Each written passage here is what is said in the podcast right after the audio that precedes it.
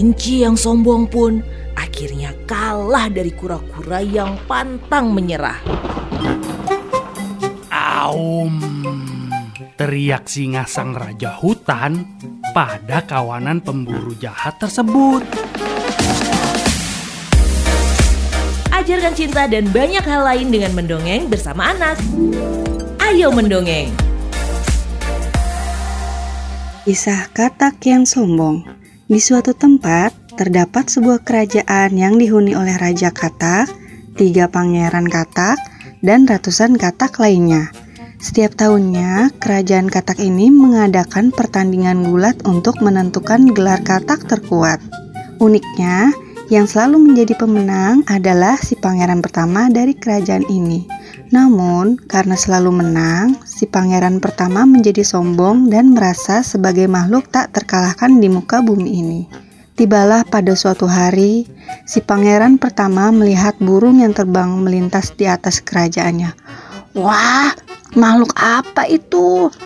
Bagaimana caranya dia bisa terbang ya? Andai aku bisa menaikinya dan menjadikannya sebagai pelayan, pasti semua makhluk akan menghormatiku ucap si pangeran pertama.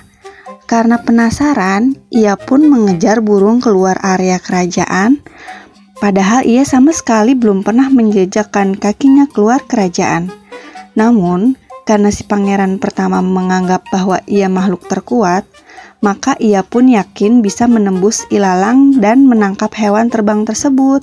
Saat berjalan menembus ilalang, si pangeran katak bertemu dengan katak lainnya.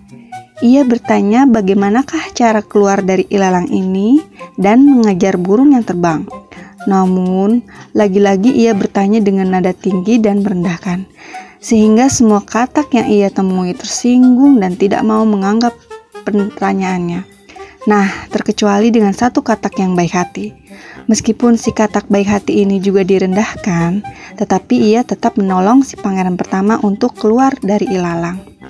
Mendapati hal ini, si pangeran pertama ini menjadi sangat malu dengan sifat sombongnya. Padahal sebelumnya ia menganggap dirinya hebat dan bisa melakukan semua hal, termasuk menembus ilalang dan mengejar burung. Tetapi pada kenyataannya, ia justru tersesat dan ditolong oleh si katak baik hati yang pernah dia hina. Semenjak inilah si pangeran pertama meninggalkan sifat sombongnya dan mulai menghargai orang-orang sekitarnya. Nah, adik-adik, ini pesan moralnya. Jangan pernah sombong dengan kemampuan yang dimiliki dan jangan merendahkan orang lain ya. Ayo mendongeng, persembahan dari Female Radio. Love Life, Love Your Children.